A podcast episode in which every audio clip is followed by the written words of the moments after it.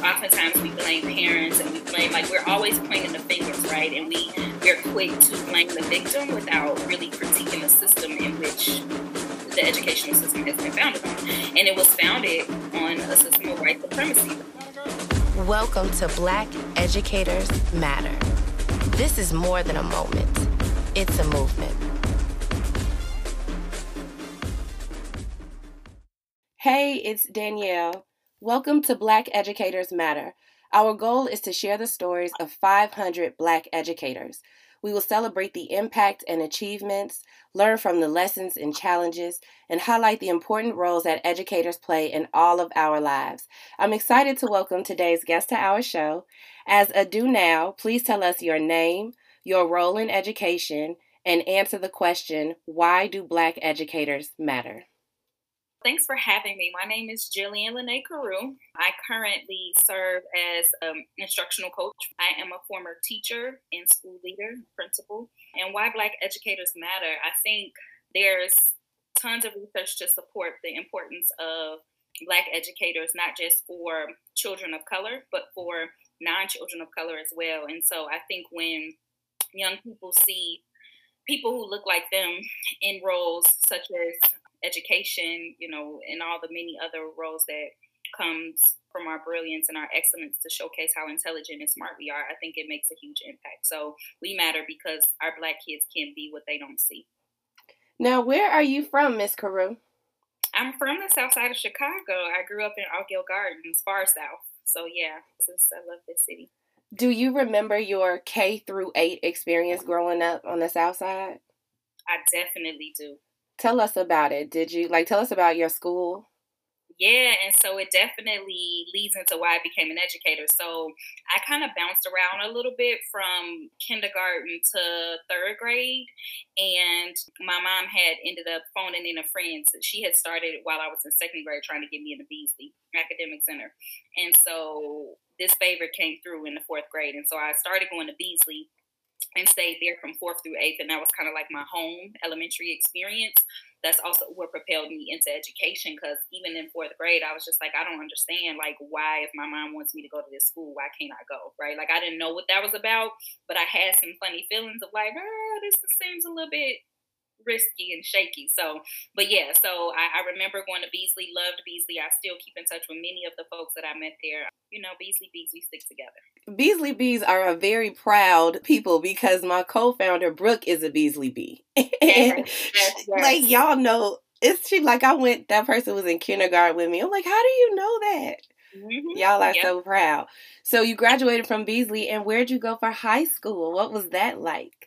Yeah, I went to Morgan Park, which I'm also very proud of. of right? And Morgan Park Mustangs, we really stick together. And so I've been blessed to be at two schools that were really not just strong in terms of academics, but also in terms of school spirit. And so I had an awesome high school experience. And I'll just say briefly that's part two of why I chose to go into education because my mom had to lie to say that I was living with my aunt in order for me to get into Morgan Park. You know, growing up, growing up in the gardens, Fenger was my neighborhood high school, Fenger or Carver.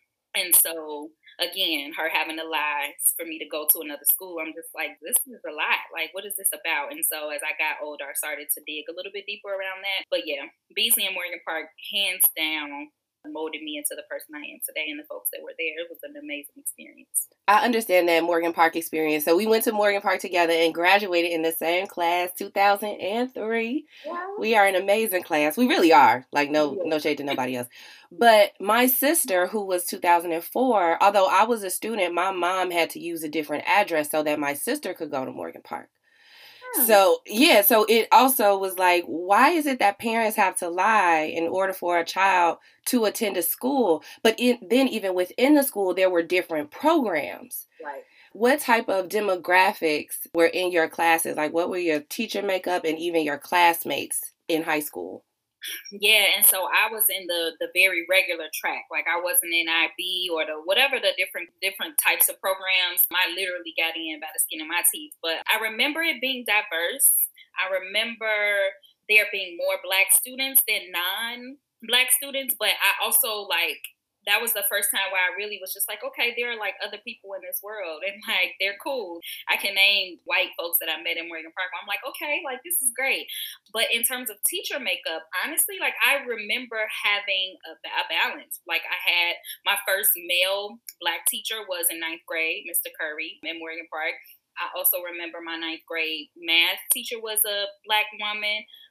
I had Spanish with a Latin Latinx woman, but then I had, you know, white teachers as well. So I actually have been blessed because I know there are some people who are like, I, ne- I never had a black teacher, and, and that just hasn't been my experience. So then you had this very strong Beasley Bee family for elementary school. You had your Morgan Park family for high school. When you started college, where did you go and what led you to really begin your career in education? When you went to school, did you go declared as an education major? Yeah, no, I didn't. So I went to U of I. So I applied to one school, got into one school by the grace of God, which was U of I. Again, the strongest institution that I, and I'm not saying that, I mean, I don't know because I've never been to other schools, but I will say that the camaraderie we built at not just Beasley and Morgan Park, but U of I, and it's, it's crazy how connected it all is too, because I feel like so many of us went to all three of the schools. But anyway, I did not go to be an education major. I was actually a math major initially. I had hopes and dreams of being an actuarial scientist because a family member of mine owned a state farm agency, and he's like, "Oh, you can make you know sixty grand coming straight out of college," and I'm like, "Okay, sign me up." So I was a math major initially, and then I got to junior year, and Teach for America came on campus with free food at the student union. And I went to get the free food, and I told them, I'm like, listen, I, you know, they like, well, just apply. If you don't want to accept it, you don't have to. I applied, got accepted. Next thing I knew, I was teaching in Las Vegas. So, yeah, that's kind of how it happened. I love that story. And I also love that trajectory. But two quick things. Number one, shout out for you even going to Teach for America as a former recruiter and even understanding how some of those partnership programs work. That's a very rigorous program with a very strenuous application process, and you were chosen. So for you to say, like, how your mom had to call in these favors and how even in Morgan Park you were in the very regular track. There's clearly nothing regular about you. Oh, thank you. Legit, like you were chosen. Also, when did you fall in love with math? How does a black girl from the south side of Chicago fall in love with math? And you know what's so crazy? I I, really can point back to being at Beasley, and I had a teacher named Mr. Mr. Adamak. He was a, a gay white man, comfortable in his skin, but he just was so like clear, concise, and pristine in his teaching, in his dress, in his style. He was just gracious. He was all these things, and I was just like, man, like this is super dope. But he was very. He taught us all these things about being meticulous, right? Like being super precise, and it just stuck with me. Like he made me really believe that I could do math and do it really well.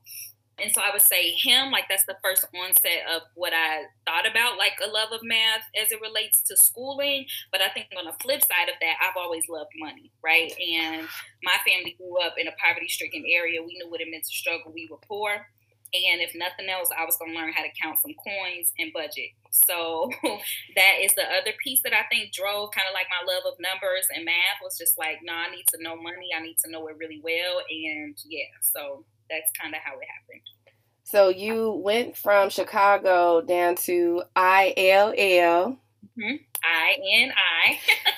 and then you end up in Vegas. So what was that experience like for you as an educator starting your career in Las Vegas? So my mom and I packed up everything I owned in my little Ford Escape truck and we drove 24 hours from Chicago to Las Vegas. And the moment I got there, I cried. I had never really been that far away from home, right? Growing up in the garden. Some people never really went past Roseland, right? But I was blessed to have had a different experience. But Vegas away from my family. This is like my first home. Like I had my own apartment. Like I had bills all of a sudden. I'm just like, and was getting my master's degree at the same time. So it was a very scary time for me but I think really thrusted me into my independence and like really was like, okay, Jillian, it's time to grow up and become a woman. Like that's really what it was. And I'm grateful now looking back, although I cried a lot while I was there for the two years, I spent every penny I had coming flying back home, you know, once a month. But it really was what I needed to get away to understand like the importance of like me being on my own, right? That said, as an educator, it blew my mind, Danielle. Like, I taught third grade ELL students, and a lot of my babies were from Mexico. It was very transient. So, like, people would be there for two months, leave, never come back, or leave for three months, come back. Like, it was it was so much in and out.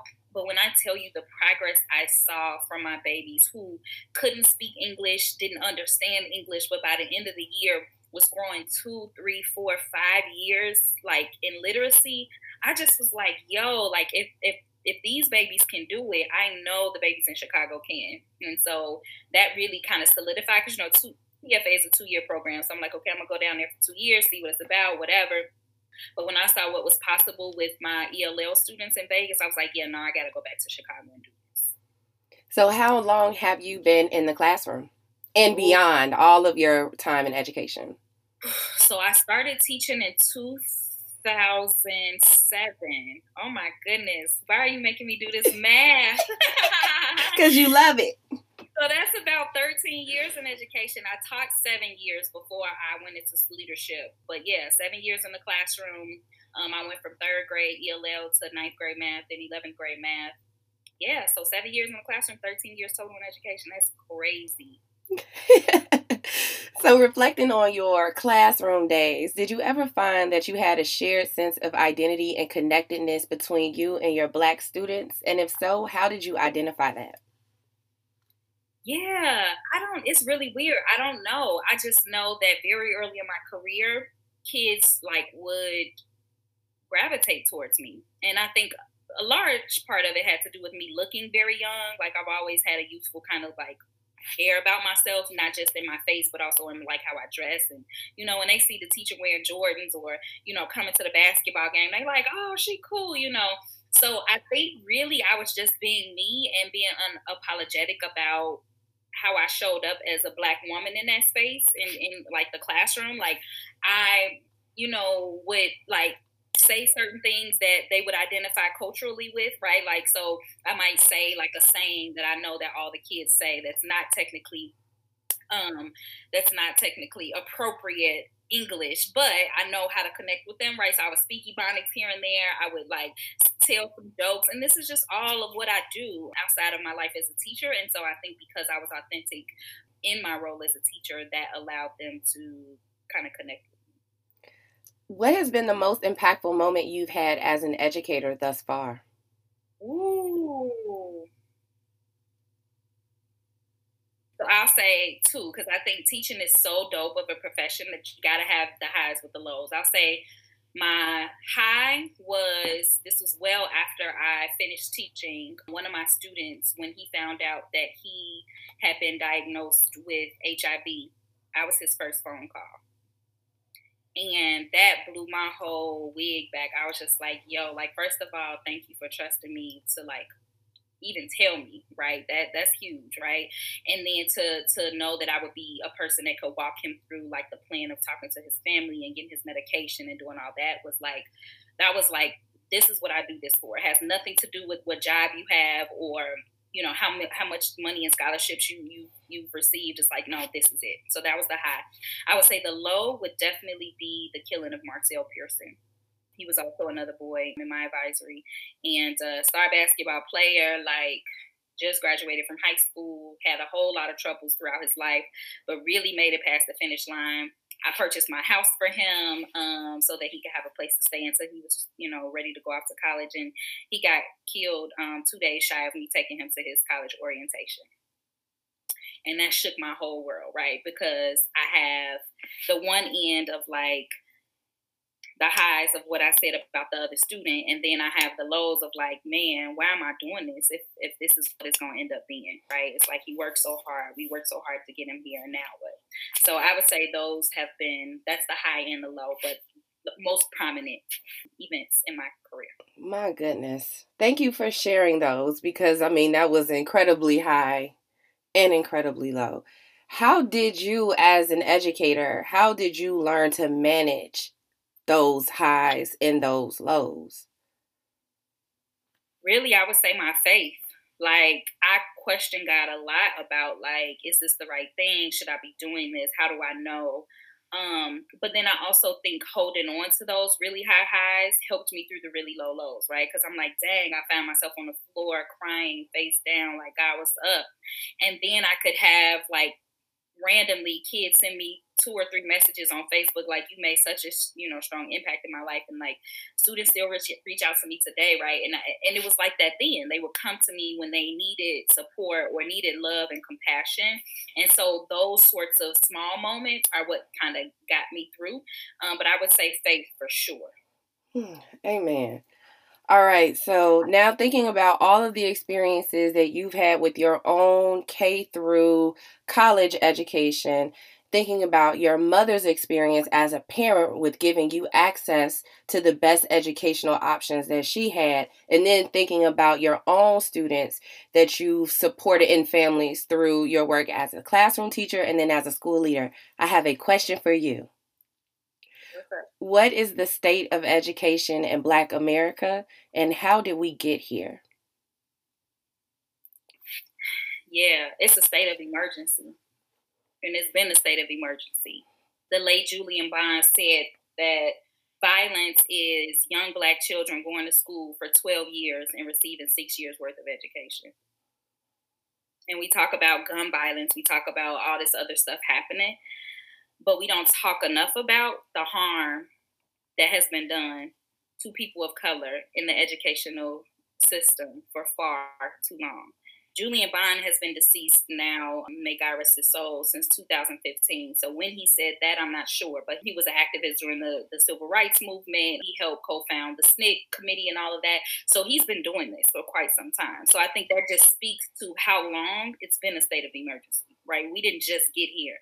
I think there's a lot of things that led to it. I think oftentimes we blame parents and we blame like we're always pointing the fingers right and we we're quick to blame the victim without really critiquing the system in which the educational system has been founded on and it was founded on a system of white supremacy right and it was never designed for us right so to blame victims to point fingers at anybody except the system is problematic, right? And so I think that we really need to go back and think. And so much has changed. Everything evolves. The educational system is the only thing that has yet to evolve. We know that when education first began, what the, the purpose of it was, why it needed to be all these hours in this classroom, why it was set up like a factory style, all these different things, right? That was then.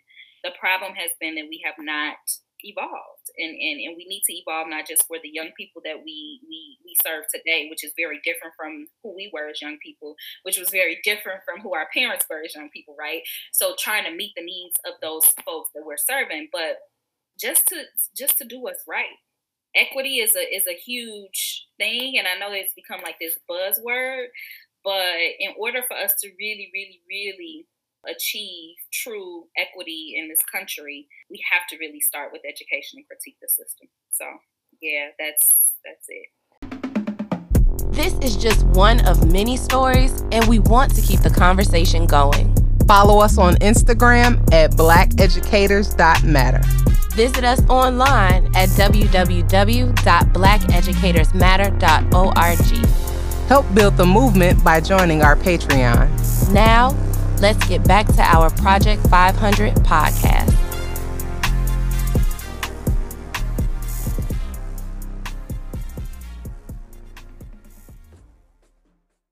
You spoke about it being a state of emergency and said that we need to address the harm that has been done.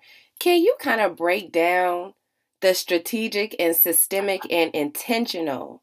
What harm have you seen? Baby, I can tell you not just the harm I've seen, I can tell you the harm I've done. And that is what is most troubling and problematic for me because you you pick me, a young black girl from the South Side who's eager to make sure that our community is winning in every sense, right? And you put me into a charter school that told me that in order for our kids to succeed, we had to be oppressive. We had to strip them of their creativity, of their rights, of you know their brilliance, and control them in ways that we wanted them to comply with our directives and what we thought was best for them. And they like, listen, I had to do a lot of healing myself as a black educator when I came to terms with understanding that what I thought I was doing in love was really harming the babies that I said I loved, right?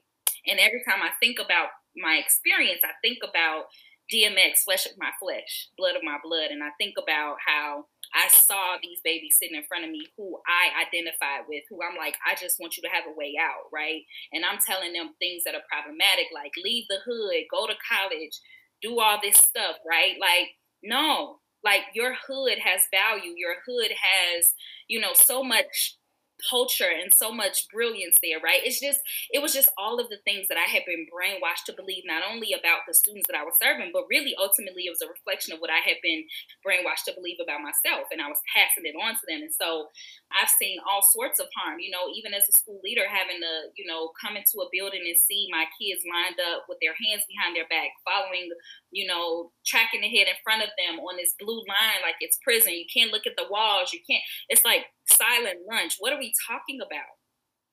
Silent lunch. Like it's just been so much, right? And I think that the truth is, I, I believe, I want to believe in my heart of hearts that most people have good intentions and they really do believe that doing these things will create a sense of urgency because our kids are so far behind that they need to catch up when really they're just so ignorant to the fact that black people don't need to catch up. We're the standard.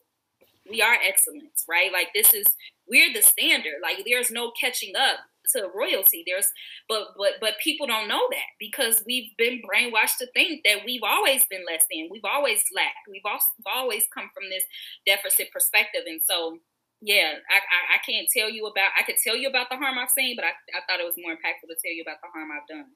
And so, since I've been in that space as a teacher, I have had town halls with my kids. I have called them up on the phone if I still have their phone numbers. I have had to apologize more times than not. And the truth is, I am going to start a donation campaign very soon to try to get therapy services for the kids in which I harmed because, like, hearing some of this, their stories and seeing their posts on Facebook, and they talk about how, you know, in high school they felt so marginalized and so, you know, oppressed. And it's like, we did that. I did that. So now I have to have some sort of sense of responsibility to help undo or repair the harm that we've created.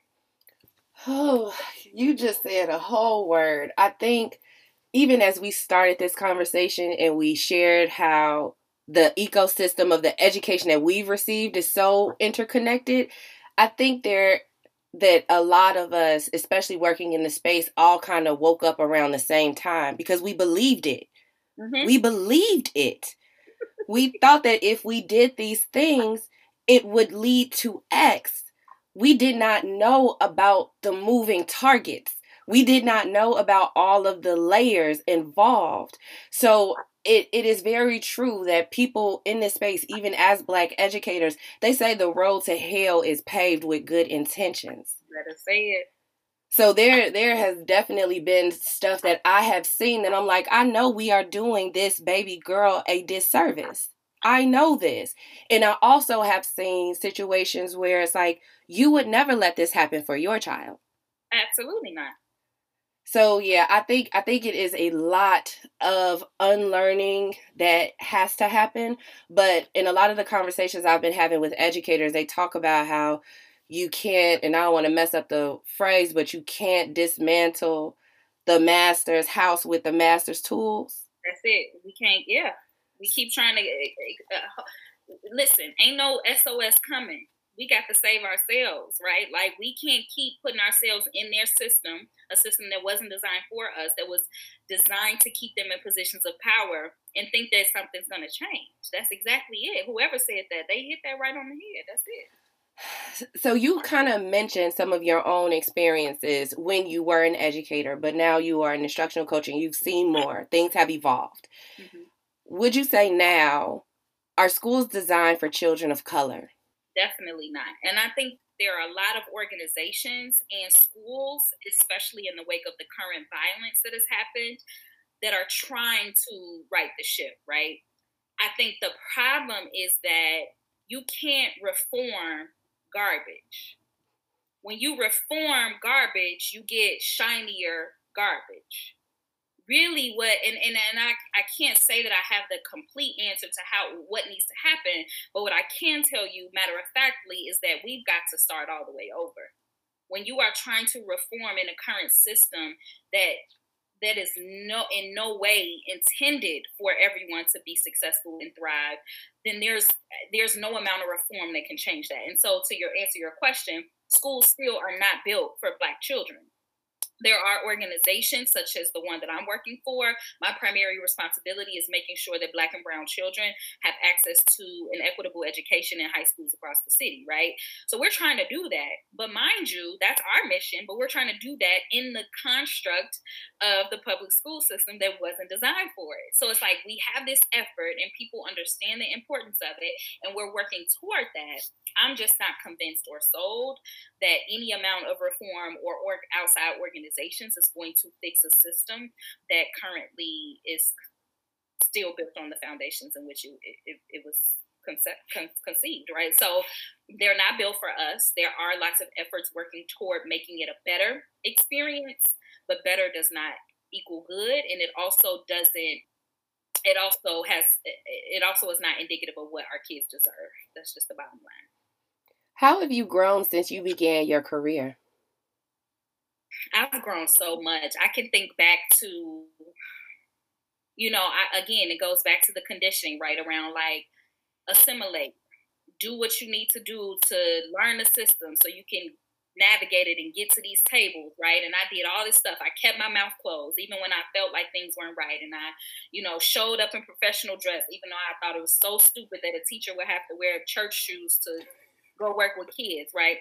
All these things, just go do it. And then once you do it, you'll get to these tables and people listen to you and you get to make the decisions. Until I got to the tables and people still didn't listen to me.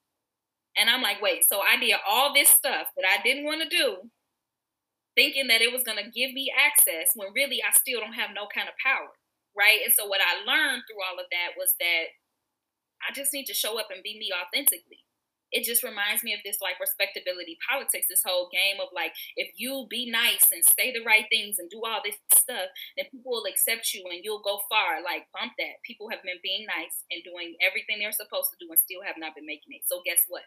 I'm going to show up comfortably, however that means, in my Jordans with my smart mouth, rolling my neck, especially when it comes to what black and brown kids need and deserve. I'm unapologetic about that. And guess what? I still have equal access to tables, right? I still have I still don't have the power, right? The full power that I need, but I have learned over time that it's time to stop teaching our kids to conform and to teach them to resist. Like this this structure, I don't care how kind and respectful people will deem them to be. All I gotta say is that they don't really care about us. so like show up that's what I've learned. Stop, stop, you know, teaching folks to assimilate, give our kids the tools necessary to advocate, to use their agency, because um, it's time to resist and build our own systems. What challenges have you grown through? so with what I just said, right, I've also grown to understand that while I can show up authentically, that doesn't necessarily mean that I need to say everything that comes to my mind and how I want to say it, right? I think authenticity sometimes get conflated with like tact being tactless. Like, no, like go into spaces, say what's on your heart, speak truth to power, and you don't have to cuss them out while you're doing it. You don't have to, you know, like there's there's a balance in which you can achieve such that you don't feel like you are being inauthentic, but also in a way that will help you to get across the point that you're trying to make and actually get the, the the, the, momentum and the buy-in that you need and so i've learned that there's a way to be authentic and effective I had to work through that too in my own just professional experience. I remember I prayed that I would learn how to communicate so that my message would be received and would not get lost in the delivery. Mm-hmm. Because I've been misunderstood so many times, and I'm like, how did how did this situation end up like this?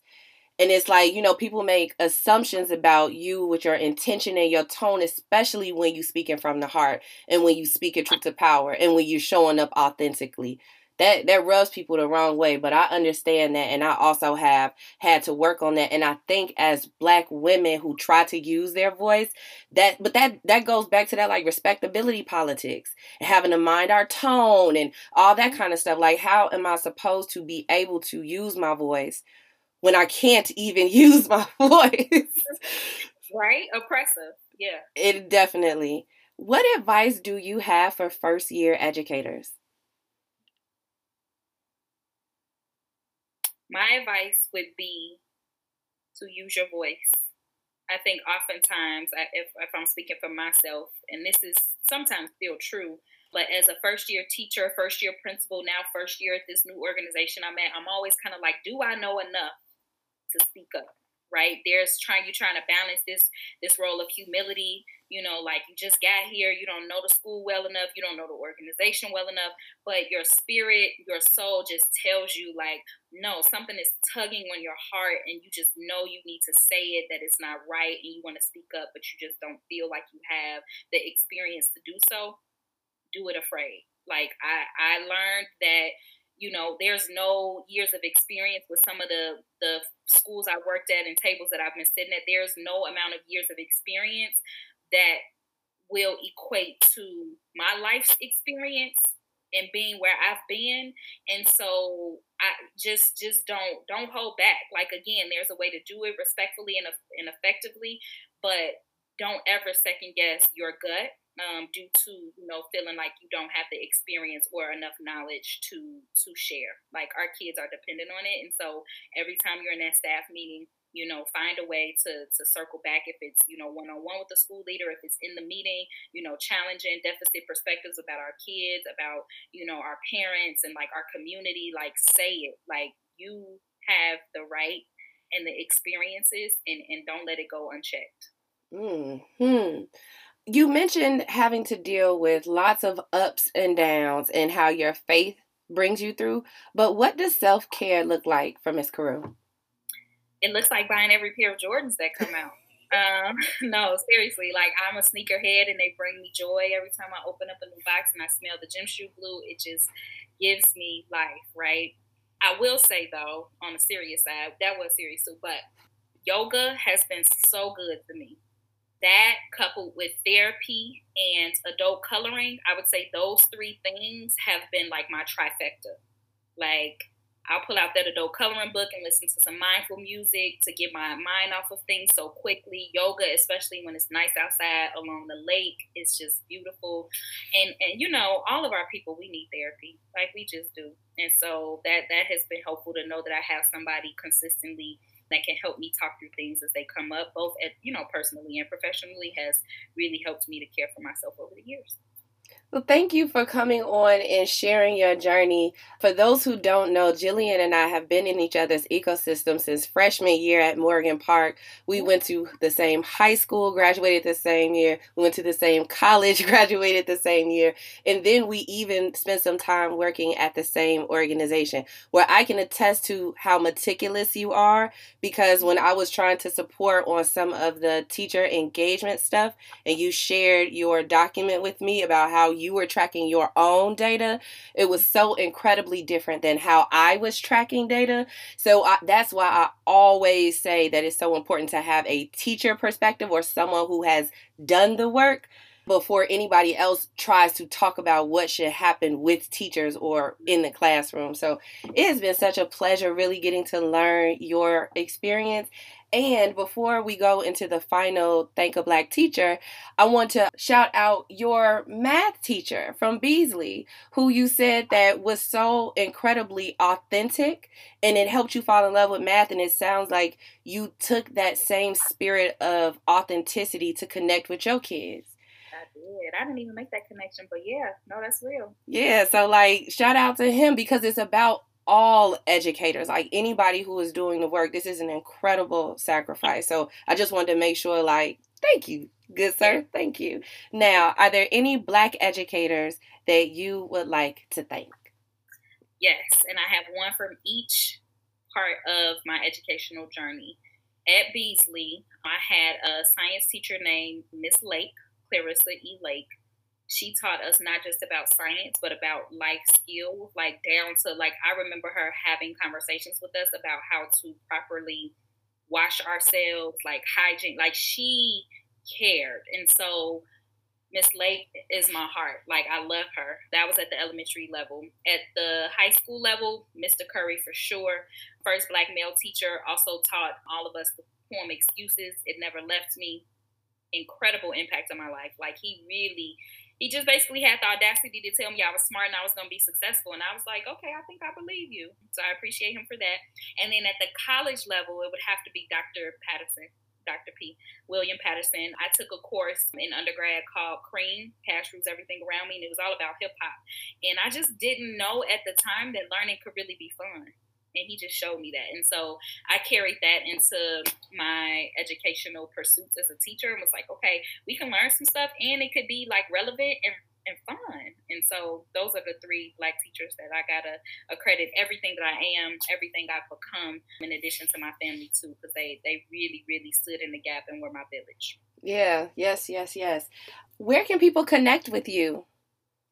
So you can connect with me on Facebook. My name is Jillian Lene. My business page is also InnerG Unlimited, I N N E R capital G, Unlimited without the vowels, U N L M T D. And that's on both social media platforms, that's Facebook and Instagram. So my business pages are there. And then on Instagram, I'm sent to you from heaven. But if you search Jillian Lene, you can find me there as well. Tell us about InnerG Unlimited.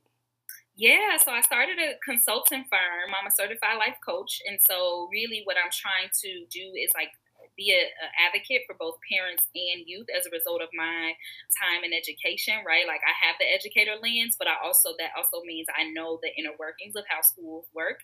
And so I'm trying to use that experience to empower young people and their parents to really stand up for what they deserve in the educational system. So I do that through certified life coaching, but InnerG Unlimited is like energy is a play on your actual energy, but like energy, capital G brings my inner my authenticity, right? If you are gangster, genius, greatness, whatever you consider your G to be, it's already within you. And so my goal is to help cultivate it. And so I do workshops, I do uh, coaching sessions individually with partners, with families, and I do educational consulting as well. So that's where that came from. Yes, I get my energy from my energy. Yeah. Shout out to Lupe.